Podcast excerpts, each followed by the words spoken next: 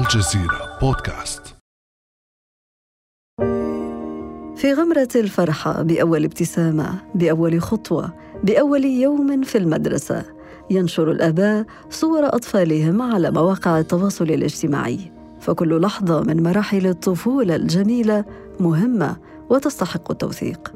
لكن كبسة زر واحدة وبطريقة عفوية للغاية مع بعض اللايكات والمشاركات يمكن أن تجعل صور الطفل تجوب العالم في ثوان وتصل لأشخاص منهم السوي ومنهم المريض من يستغل تلك الصور فلماذا ينشر الآباء صور أطفالهم على الإنترنت؟ وهل يدركون مخاطر ذلك وما هي حدود مشاركة هذه الصور على ال social media وهل هناك فعلا نشر آمن لصور الأطفال؟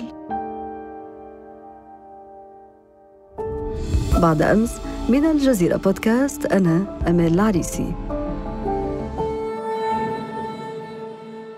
وأسعد في هذه الحلقة باستضافة الدكتور سهيل عواد المستشار التربوي والخبير في تطوير قدرات الأفراد والمؤسسات.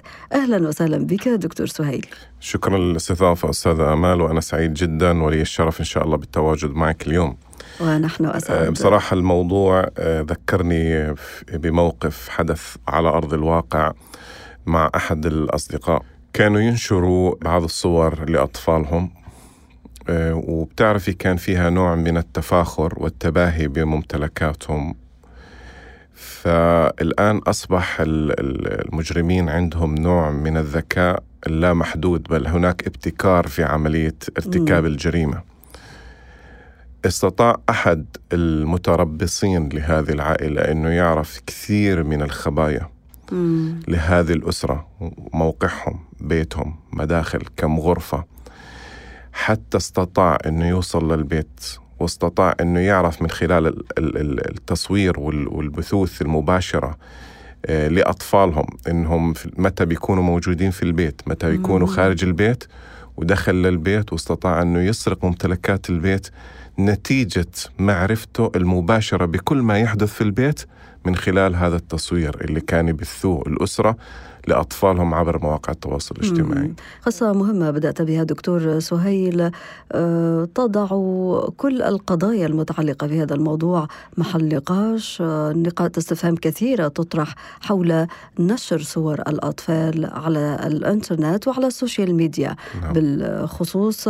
لكن خلينا نبحث في الأسباب بداية نعم. دكتور سهيل أنت قلت في هذه القصة أنه من باب التفاخر بالممتلكات صحيح. وكذا ما الذي يدفع أو ما الذي يجعل الآباء يقدمون على نشر ومشاركة صور أطفالهم على ال social media؟ بالإضافة إلى التفاخر في كثير من الأسر بتحاول إنها تأرشف فيديوهات صور لأبنائها لأنه هم بيعتقدوا أنه ممكن وضع هذه الصور وتحميلها على مواقع التواصل الاجتماعي أنه يحفظها لسنوات طويلة. هذا واحد من الأسباب لكن ممكن يكون في أسباب أخرى مثل مثلا إنه بعض بعض العائلات نوع من التسلية تتخذها. وهناك كمان من الآباء والأمهات يأخذوا هذا النوع على أنه نوع من التواصل مع بقية أفراد العائلة. من أجل إبقاء هذا التواصل وتصوير كل ما هو جديد ووضعه على حساباتهم في مواقع التواصل الاجتماعي وتلقي خلينا نسميها الفيدباك أو التغذية الراجعة أو آراء الآخرين على هذه الصور. الأسباب كثيرة ولكن يعني هذه العادة موجودة. أنا أنا مش ضد الفكرة لكن لهذا السلوك حدود. حدود. كلمة أيضا مفتاحية دكتور سهيل. طيب متى يمكن اعتبار هذا السلوك الرقمي للآباء مبالغا فيه أو تجاوز الحدود؟ في كثير من الأمور اللي ممكن تعرض الطفل والأسرة للخط المخاطر. ممكن تعرضهم لمواقف مستقبلية مثل أنه هل أنت فعلا حافظت على حقوق طفلك مستقبلا على شخصيته؟ في بعض الاهالي بنشر من هو هو المشكلة في ضعف في التربية ضعف في المفاهيم الإرشادية التربوية إنه مثلا إذا ابنه بلدغ في حرف معين أو ابنه مثلا عنده تصرف معين فهو بصور ابنه وبنشره. وهذا الشيء مستقبلا راح يكون واحد من أسباب جذب التنمر لابنك وربما يأثر على شخصيته. هذه الحدود اللي أنا بتكلم عنها هل أنت فعلا اخترت الصورة المناسبة إنك تنشرها؟ هل أنت اخترت المكان المناسب اللي تصور فيه؟ هل اخترت الموضوع؟ أنا أنا مش ضد صناعة المحتوى. بالعكس الأطفال آه، يعني بيشاركوا في صناعة المحتوى ولكن في حدود ما نأثر على شخصية الطفل اولا ثانيا أمن الأسرة. يعني اليوم عندنا جرائم إلكترونية كثيرة جدا جدا وهي يمكن من أكثر عد يعني الكم الإحصائيات اللي موجودة حاليا في آه، بين الجرائم الأخرى. الحدود هذه عشان يعني الأهالي يفكروا فيها إنه ما تفتح الكاميرا فورا وتصور يعني خلينا نفكر شوي. المشهد اللي أنت بتاخذه هل راح يأثر على نفسية طفلي؟ هل راح يأثر على التعليقات اللي راح تيجي على هذا المشهد؟ هل راح يجذب له تنمر؟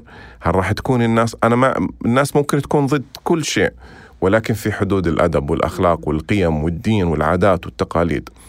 خاصة أننا نتحدث اليوم دكتور سهيل عن بصمة إلكترونية مرتبطة بهذه الصورة المنشورة على ال social media للطفل آه، قبل أن آه، تنمو أولى أسنانه كما يقال حتى وهو جنين. إيه صورته هو نعم. جنين نعم. آه وكل مراحل يعني الحمل توثقها الأم وصولا إلى الولادة وغيره من كل المراحل، يعني هو حقيقة محتوى يوثق كل اللحظات اللحظات لكن هذه الأسئلة متى يمكن أن تكون مهمة بالنسبة لمستقبل الطفل؟ مستقبل أطفالنا الطفل في خلال نموه بتعرض لمواقف كثيرة وتحديات ومنها مثلا بناء شخصيته بناء المفاهيم والأفكار والمعتقدات والقناعات اللي حتنبني عليه شخصيته. كذلك التواجد الاجتماعي إحنا أصلا يعني من من أحد الحاجات البشرية.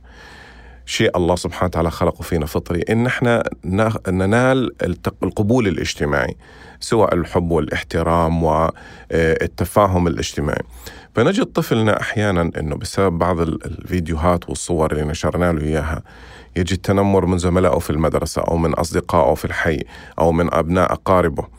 آه هذه نقطة، نقطة ثانية هذا الموضوع في احتمال كبير نتيجة لضعف الثقافة والجهل في هذا المجال.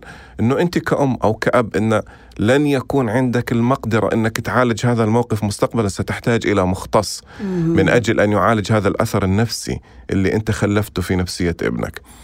آه اليوم بنشوف صور لأطفال شبه عاريين. بنشوف صور لأطفال آه في مواقف آه يعني تجذب السخرية.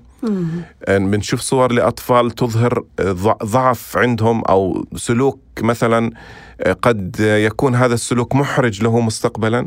خلينا معلش أنا مدرب قيادة فحدخل القيادة في موضوع اليوم. كل مولود يولد على الفطرة يعني كل مولود يولد قائد. الآن بيجي دور الأب والأم.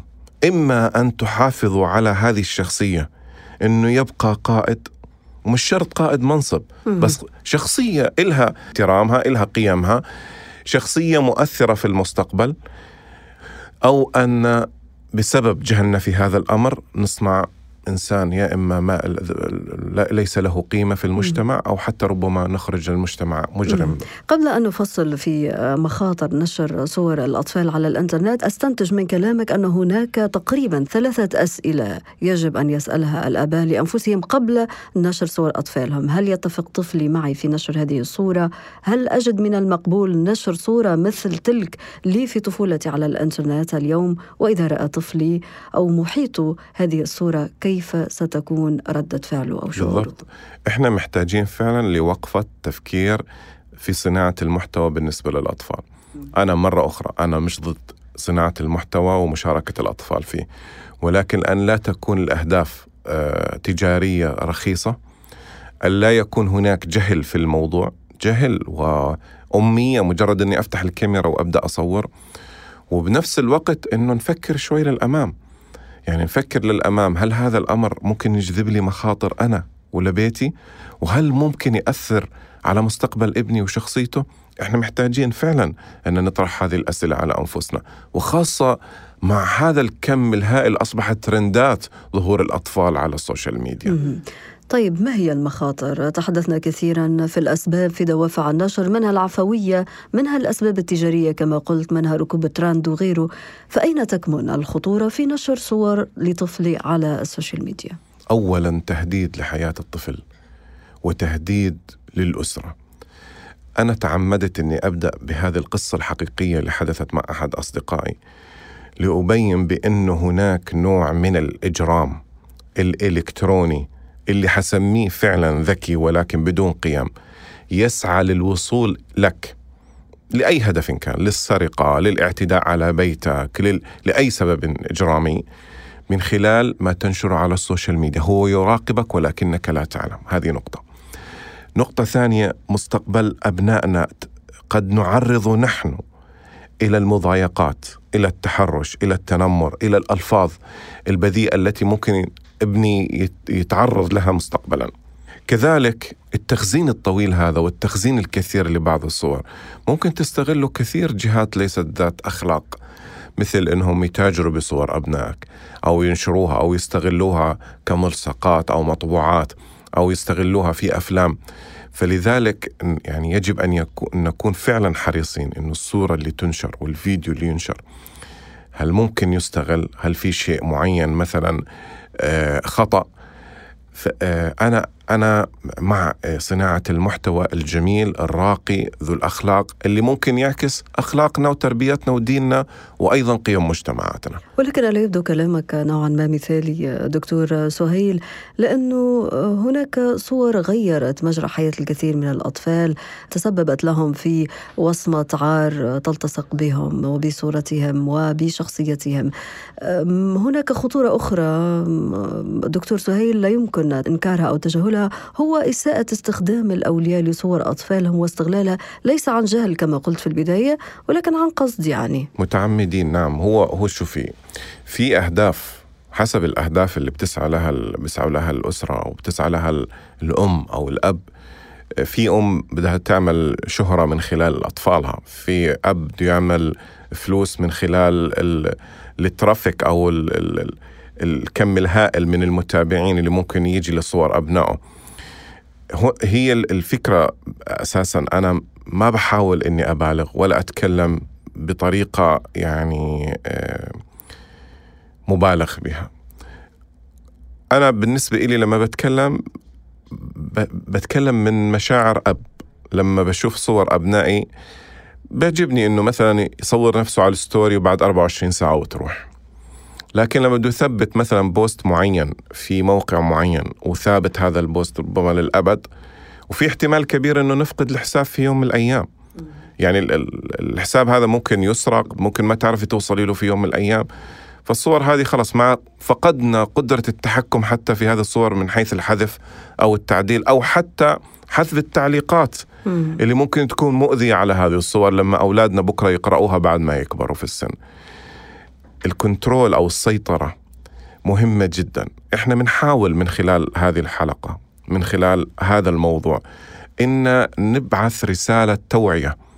إنه بس وقفة وقفة من أجل التفكير آه، في هذا الموضوع قبل عملية النشر. إحنا مش ضد النشر مش ضد صناعة محتوى للأطفال ولكن بطريقة تصون الطفل تصون الأسرة وبنفس الوقت ما تسيء لعاداتنا وتقاليدنا وقيمنا. بما أنه لا أمان على الإنترنت دكتور سهيل هل هناك طريقة لنشر آمن أو مشاركة آمنة على الإنترنت؟ لا يوجد بصراحة. أنا ما أحكي لك إياها بكل صراحة. هو لا يوجد نشر آمن آه، مجرد إنك تعملي آه، نشر كبسة النشر خلاص أصبح هذا هذا الفيديو أو هذه الصورة متاحة لكل العالم إنه يستخدمها يطلع عليها يتفاعل معها يخزنها عنده. إحنا ما بنقدر نمنع الناس إنهم يتفاعلوا مع صورنا وفيديوهاتنا اللي موجودة على الإنترنت. ولكن آه نحن لا إحنا عندنا السيطرة الكاملة قبل إن نكبس كبسة إنشر أو نشر اللي هي كيفية صناعة المحتوى نفسه أو تصوير الفيديو أو أخذ الصورة. اليوم أنا بصور إلي لبيتي لكن لما بدي أصور لل social media شوي لازم تكون عندي ثقافة النشر على ال social media. يعني أنا بيعجبني بعض السياسات الموجودة على مواقع ال social media إنه هو في بعض الصور لا ينشرها. يعني حتى سامحونا على هذا اللفظ يعني هو هو يرفض غبائنا إحنا يعني كأب وأم إنه هذه الصورة غير مناسبة لابنك. فلذلك هو نفسه ال social media إدارة المواقع هذه ترفض نشر هذه الصورة. فما بالك بالمستغلين والهاكرز اللي بيبحثوا عن هذه الصور. السيطرة كاملة عندنا قبل النشر. فكر شوي. اصنع محتوى جميل. ولكن تأكد تماما أنه بعد عملية النشر الآن ستفقد السيطرة. إلا في حال أنك تحذف يعني هذه الصورة مستقبلا. عندك قدرة طيب أنك ما هو المحظور في صور دكتور سهيل؟ أول شيء أنا أتكلم بالنسبة للأطفال.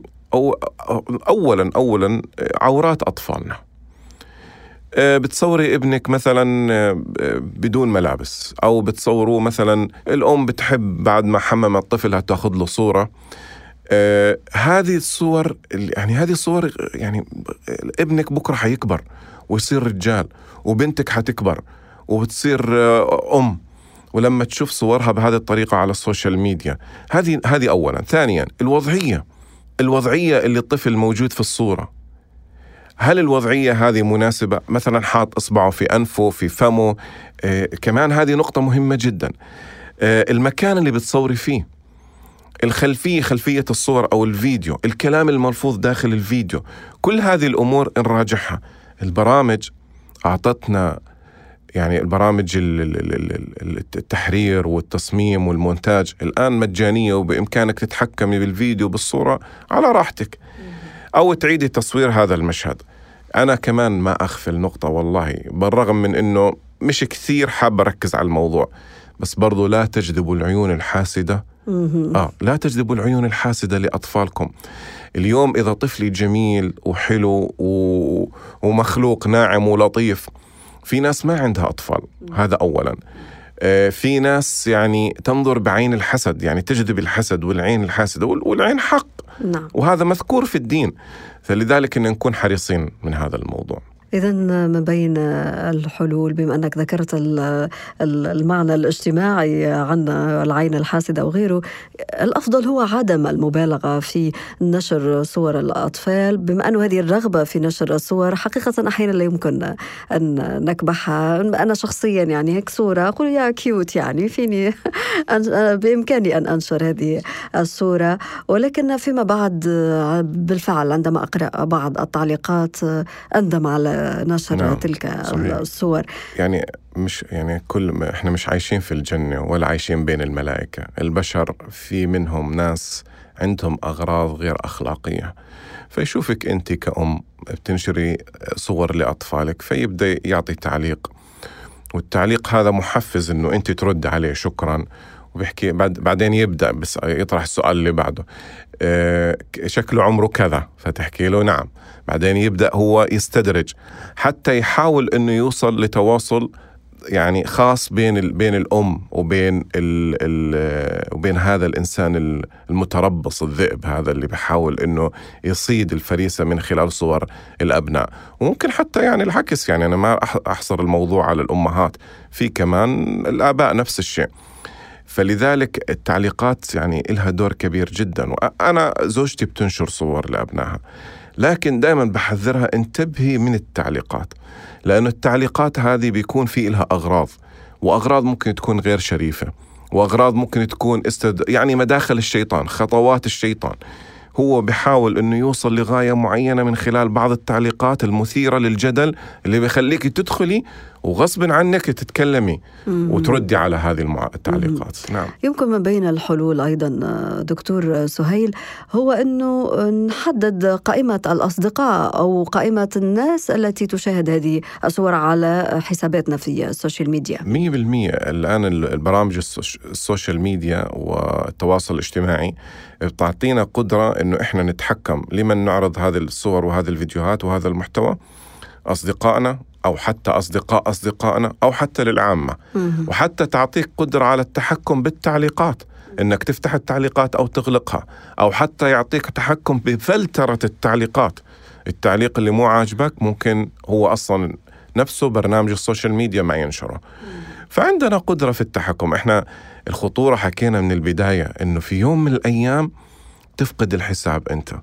وما, وما عندك القدرة إنك تتحكم بهذه التعليقات. وحل آخر آه، آه، يتحدث عنها المختصون آه، دكتور سهيل هو مشاركة هذه الصور في مجموعات خاصة على الواتساب مجموعات عائلية كذا حتى نلبي هذه الرغبة في نشر صورنا صور أطفالنا الجميلة هذه.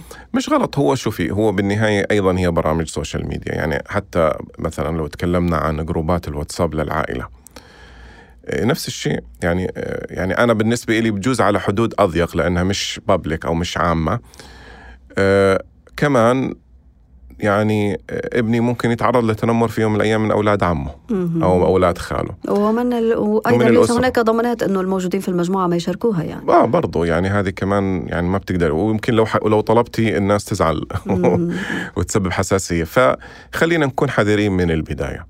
يعني هي سواء نشرنا في مجموعات مغلقة أو حتى إحنا أنا بعرف إنه مجرد تفتح الكاميرا تخزنت كل شيء على سيرفرات شركات لا عندك قدرة للتحكم فيها ولا حتى في يوم من الأيام تستطيعي إنك تش- تتأكدي مليون بالمية إنك حذفتيها. ولكن خلينا إحنا يعني موضوعنا هو ال social media. يعني أنا الآن لو فتحت كاميرا خلاص إذا تليفوني بخزن على جوجل على الجيميل فراح يظل يخزن وما يمكن ما ما يكون عندي القدرة في يوم من الأيام إني أنا أتحكم بهذا التخزين. كم ال- ال- ال data اللي. والبيانات اللي بتتخزن على السيرفرات في العالم؟ ضخم جدا. يعني تخيلي مثلا أشخاص في مهرجان وكله فاتح كاميراته بخزن. كمية ال- البيانات هذه بتتخزن في شركات. أنت مجرد تلتقط الصورة في برنامج مثل ال- السناب شات مثلا أو الإنستغرام خلاص صارت عندهم صارت على سيرفراتهم. وموظفينهم بيشوفوها ومدراءهم بيشوفوها. ولن تستطيعي إنك تتحكمي فيها لأنه حتى لو حذفتيها من عندك بظل في لها نسخ أيضا موجودة على هذه السيرفرات. في الختام دكتور سهيل إذا المهم الحذر من الغرق في هذا السلوك والاقتصار على النشر الطبيعي إن صحت العبارة النشر الطبيعي المنتظم وتضييق دائرة القادرين على الاطلاع هذه الصور أو عدم النشر أصلا. ما رأيك في هذا الخيار الأخير؟ أنا مع النشر ولكن أنه يكون عندنا ثقافة آه، ووعي آه، نشر محتوانا على ال social media ليس من أجل أني أضحك الآخرين ولا من أجل أني أجذب مشاهدات أكثر أو متابعين أكثر أضحي بأماني أمان أسرتي وأمان و- وأمني أنا الشخصي ومستقبل ابني وشخصية ابني علشان والله شوية آلاف تابعوني ال- المواضيع اللي اللي إحنا بنتكلم عنها آه، للأسف في موضوع التقليد الاجتماعي. نعم. بنشوف مثلا شخصية عائلة واحدة أو ثنتين في المجتمع في مجتمعنا العربي نجحوا في نشر حساباتهم على التواصل. صار عندهم عشرات الملايين. يعني ال- فإحنا عاوزين نصير مثلهم. التقليد الأعمى هذا التقليد الأعمى اللي بيخلينا يعني خلينا نفكر في شيء إبداعي ابتكاري أكثر. وعقولنا راح تشتغل بس أعطوا الفرصة لأنفسكم. مش شرط أن نجعل أبنائنا هم الضحية لهذا الموضوع. وهم ال إيه. نعم هم وأنا أنا. كمان يعني بتمنى إنه دائما نشيك على حساباتنا. آه اسم مش طبيعي. آه حساب وهمي عندي. آه شخصية مش معروفة. إنه نفلتر دائما حساباتنا ونراقبها. ويكون عندنا بين فترة وأخرى إنه تشوف الحساب شوف وفي سن. معينة يجب أن نسأل الطفل إن كان موافقا على نشر هذه الصورة أم لا. ما نستشيره. مع, مع إنه الطفل ما راح يكون عارف مصلحته تماما. يعني الطفل ممكن يشوف الموقف مضحك. آه أنشري لي يا ماما. لكن كمان إحنا يعني إحنا البالغين أصحاب العقول كمان لازم يكون عندنا رأي في هذا الموضوع وقرار. الفلترة. إي لازم. والفلترة والتفكير في المحتوى قبل نشره. الدكتور سهيل عواد المستشار التربوي والخبير في تطوير قدرات الأفراد والمؤسسات شكرا جزيلا لك على هذه الحلقة المفيدة والممتعة. العفو تشرفت بوجودي معكم. كان هذا بعد أمس.